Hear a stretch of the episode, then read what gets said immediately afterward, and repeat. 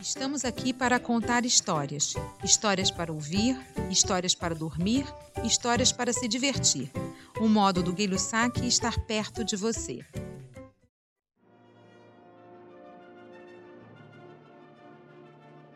O Patinho Feio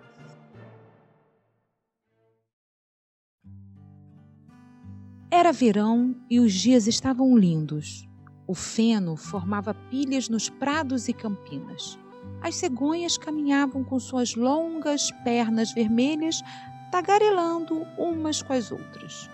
No meio de um grande bosque havia um lindo lago. No ponto mais ensolarado, à beira do lago, via-se uma velha mansão. A grama, muito bem aparada, ia da casa até a beira da água. A paisagem era realmente encantadora. No meio da folhagem do bosque, uma pata no seu ninho aguardava os patinhos que iam nascer. Já estava bem cansada de estar ali há tanto tempo. Além disso, quase não recebia visitas, pois os outros patos gostavam mais de nadar do que sentar-se embaixo das folhas para tagarelar com ela. Afinal, os ovos começaram a estalar, um após o outro. Os patinhos puseram as cabecinhas para fora e saltaram da casca. Dona Pata grasnou de contentamento e eles responderam baixinho: quá, quá, quá, quá, quá. Muito admirados, olhavam para todos os lados. A mamãe deixou-os olhar tanto quanto quiseram, pois a cor verde das folhas faz muito bem aos olhos. Como é grande e claro o mundo cá fora! exclamaram os patinhos. Vocês pensam que o mundo é só isso? perguntou Dona Pata. Ele se estende para o outro lado do bosque e vai seguindo até perder-se de vista. Bem, penso que vocês já estão todos aqui, não é? Ela se levantou e olhou à volta. Não, não, ainda está faltando um. O ovo maior ainda está intacto. Ora, quanto tempo levará? Dizendo isso, Dona Pata sentou-se novamente no ninho. Alô, como vai passando? perguntou uma pata velha que veio fazer-lhe uma visita. Vou bem, obrigada.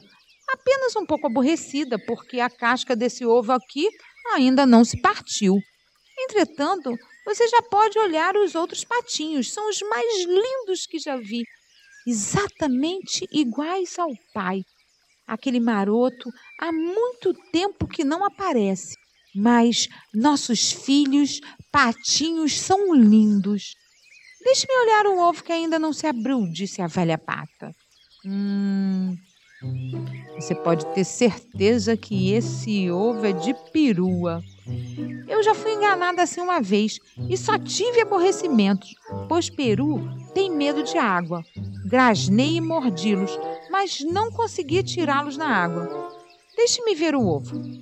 Não resta dúvida. É de perua.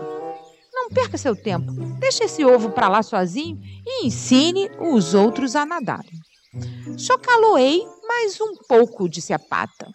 Desejo-lhes boa sorte. Passe bem. A velha pata foi-se embora. Daí a algum tempo o ovo começou a estalar. E de lá de dentro foi saindo um patinho, um patinho, muito grande e simplesmente muito feio.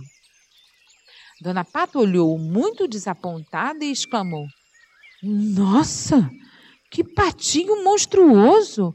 Não se parece com nenhum dos outros. Será que é filho de perua? Bem, logo descobrirei isso.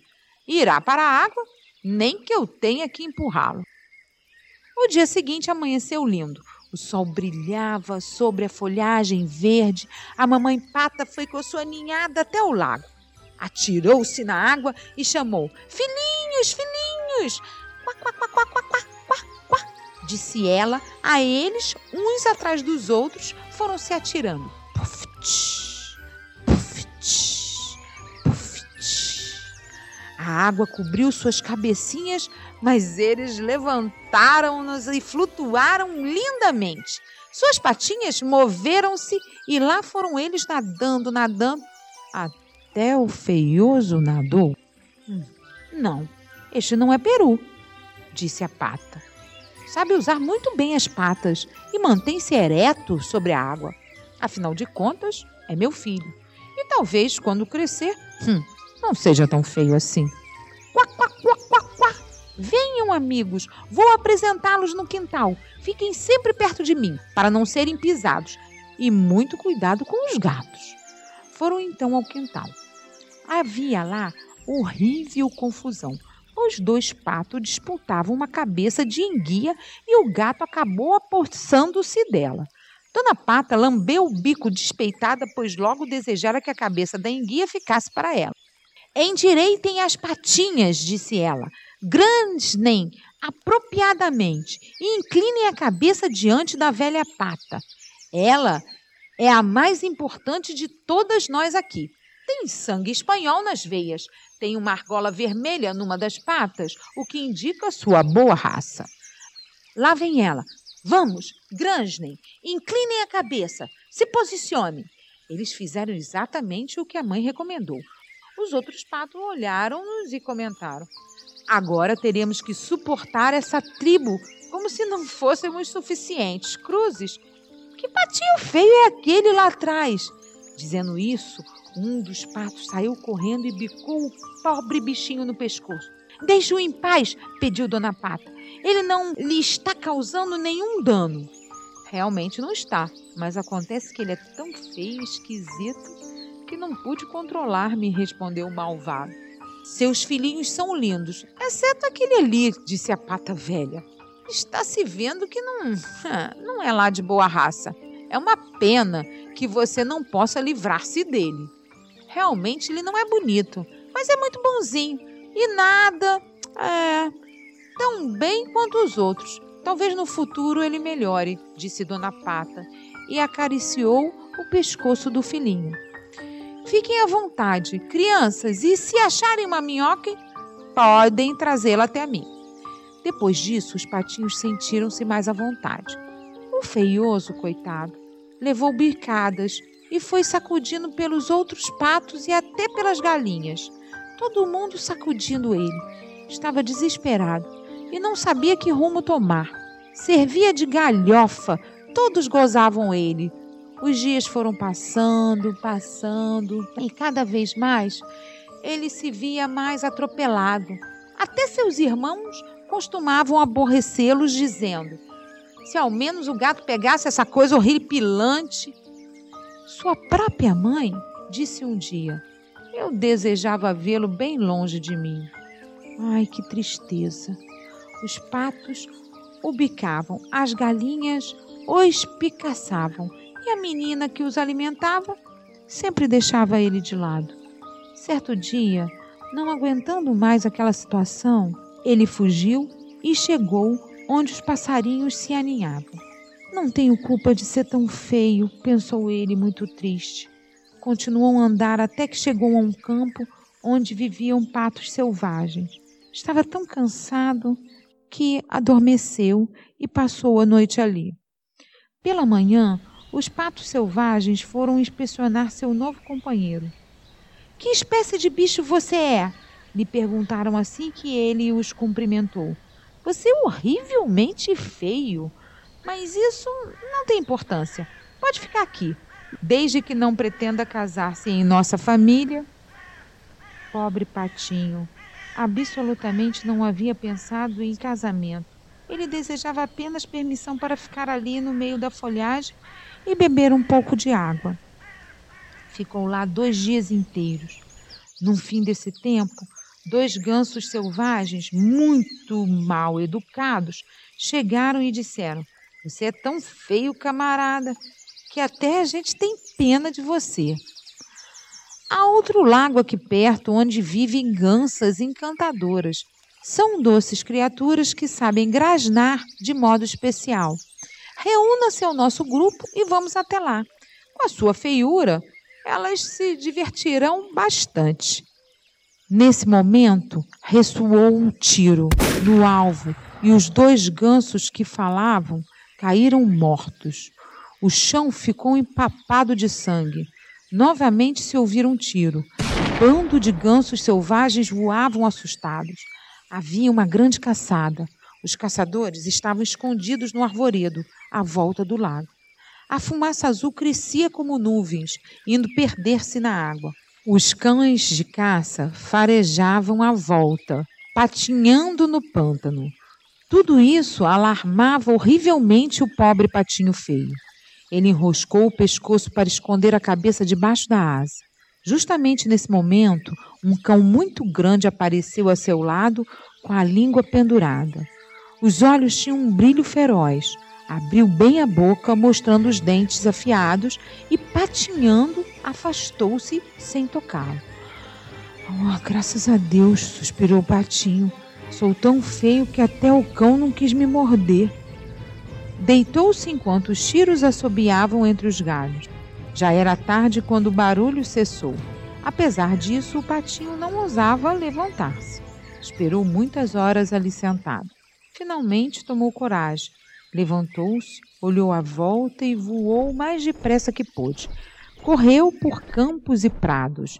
Ventava tanto que era difícil equilibrar-se. Tarde da noite, chegou um casebre.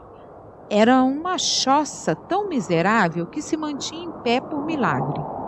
O vento assobiava tão ferozmente à volta do patinho que ele teve que sentar-se sobre a cauda para resistir. De repente, notou que o vento abrira a porta do casebre. Resolveu então entrar para abrigar-se. Ali havia uma senhora idosa com um gato e uma galinha. O gato, que se chamava Mimi, arqueava as costas, ronronava e seus olhos lançavam chispas, pedindo que o acariciasse. A galinha tinha patas tão curtas que era por isso chamado de baixotinha. Punha os ovos deliciosos e a senhora gostava dela como se fosse uma filha. Pela manhã, o patinho foi descoberto. O gato começou a ronronar e a galinha cacarejou. Que isso? perguntou a senhora, olhando ao redor. Ela não enxergava bem e pensou que o patinho fosse uma pata grande que tivesse fugido de algum lugar. Que bom achado! exclamou a senhora. Agora terei ovos de pata, caso não seja um pato. Esperemos para ver.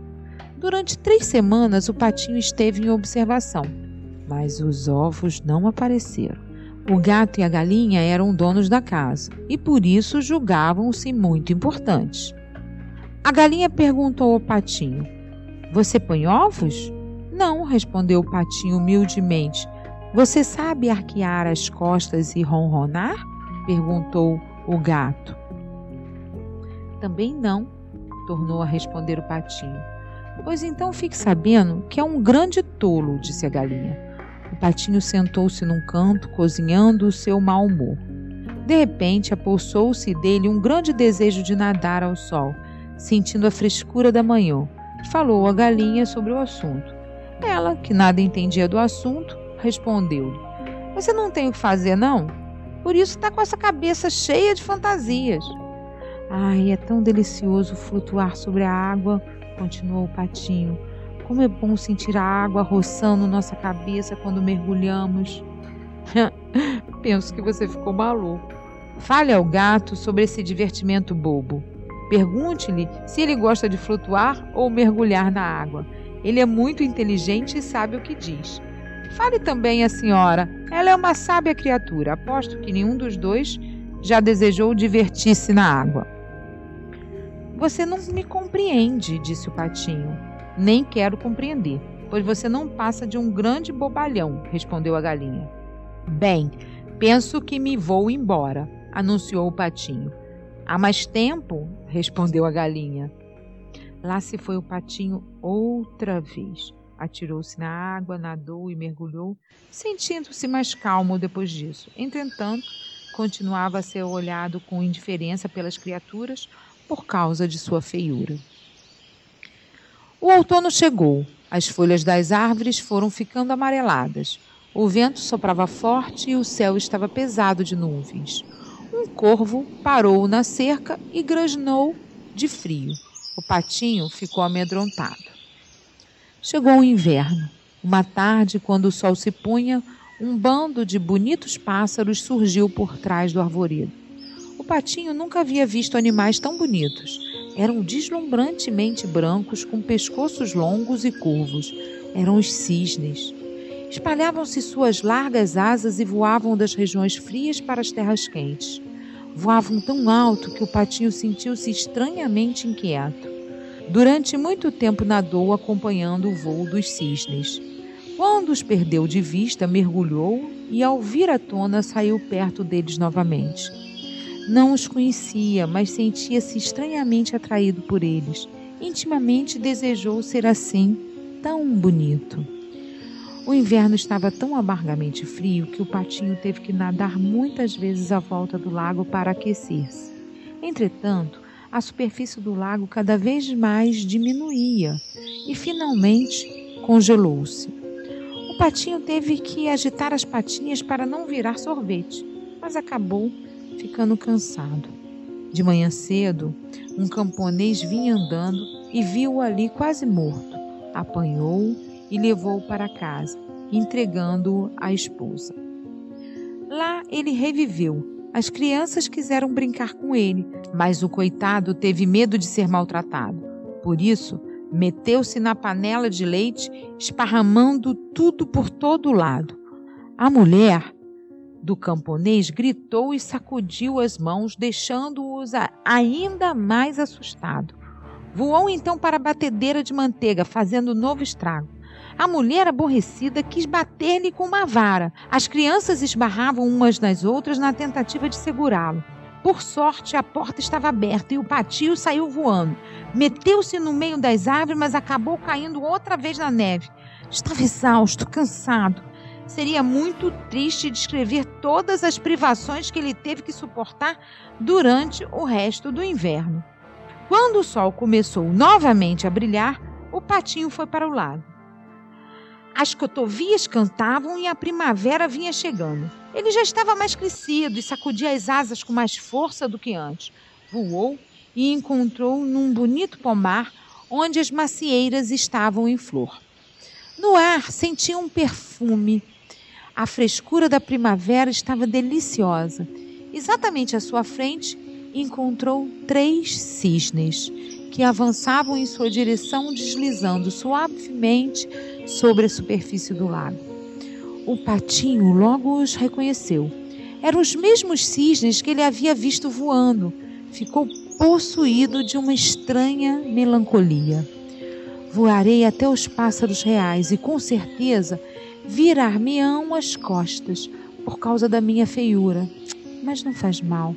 Prefiro ser morto por eles do que mordido pelos patos, bicado pelas galinhas, espancado pela mulher do camponês e ainda suportar a rigidez do inverno. Assim pensando, voou em direção aos cisnes. Eles o viram e se aproximaram gentilmente, ruflando as suas asas. Matem-me, disse ele. Abaixou a cabeça e ficou esperando a morte, mas, através da água transparente, que viu ele. Com grande surpresa, viu sua própria imagem refletida na água. Ué, ele não era mais aquele feio patinho cinzento e desajeitado. Ele era um cisne lindo. Ficou emocionado. Os cisnes grandes nadavam à sua volta, como se quisessem render-lhe uma homenagem.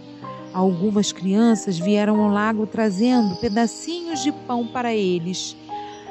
A menor exclamou: Olha, hoje há mais um cisne! Ah, e como ele é lindo! As outras crianças disseram: ah, Ele é o mais belo de todos e é um muito jovem. Os velhos cisnes inclinaram as cabeças em sinal de respeito e depois acariciaram-no com um bico. O cisnezinho ficou encabulado e escondeu a cabecinha embaixo d'água. Apesar de muito contente, não estava tão orgulhoso. Pensara na sua história, pois quem tem bondade no coração não sente orgulho nessas horas. Lembrou-se de tudo que sofrera e deu graças a Deus por ser agora feliz, bonito e contente.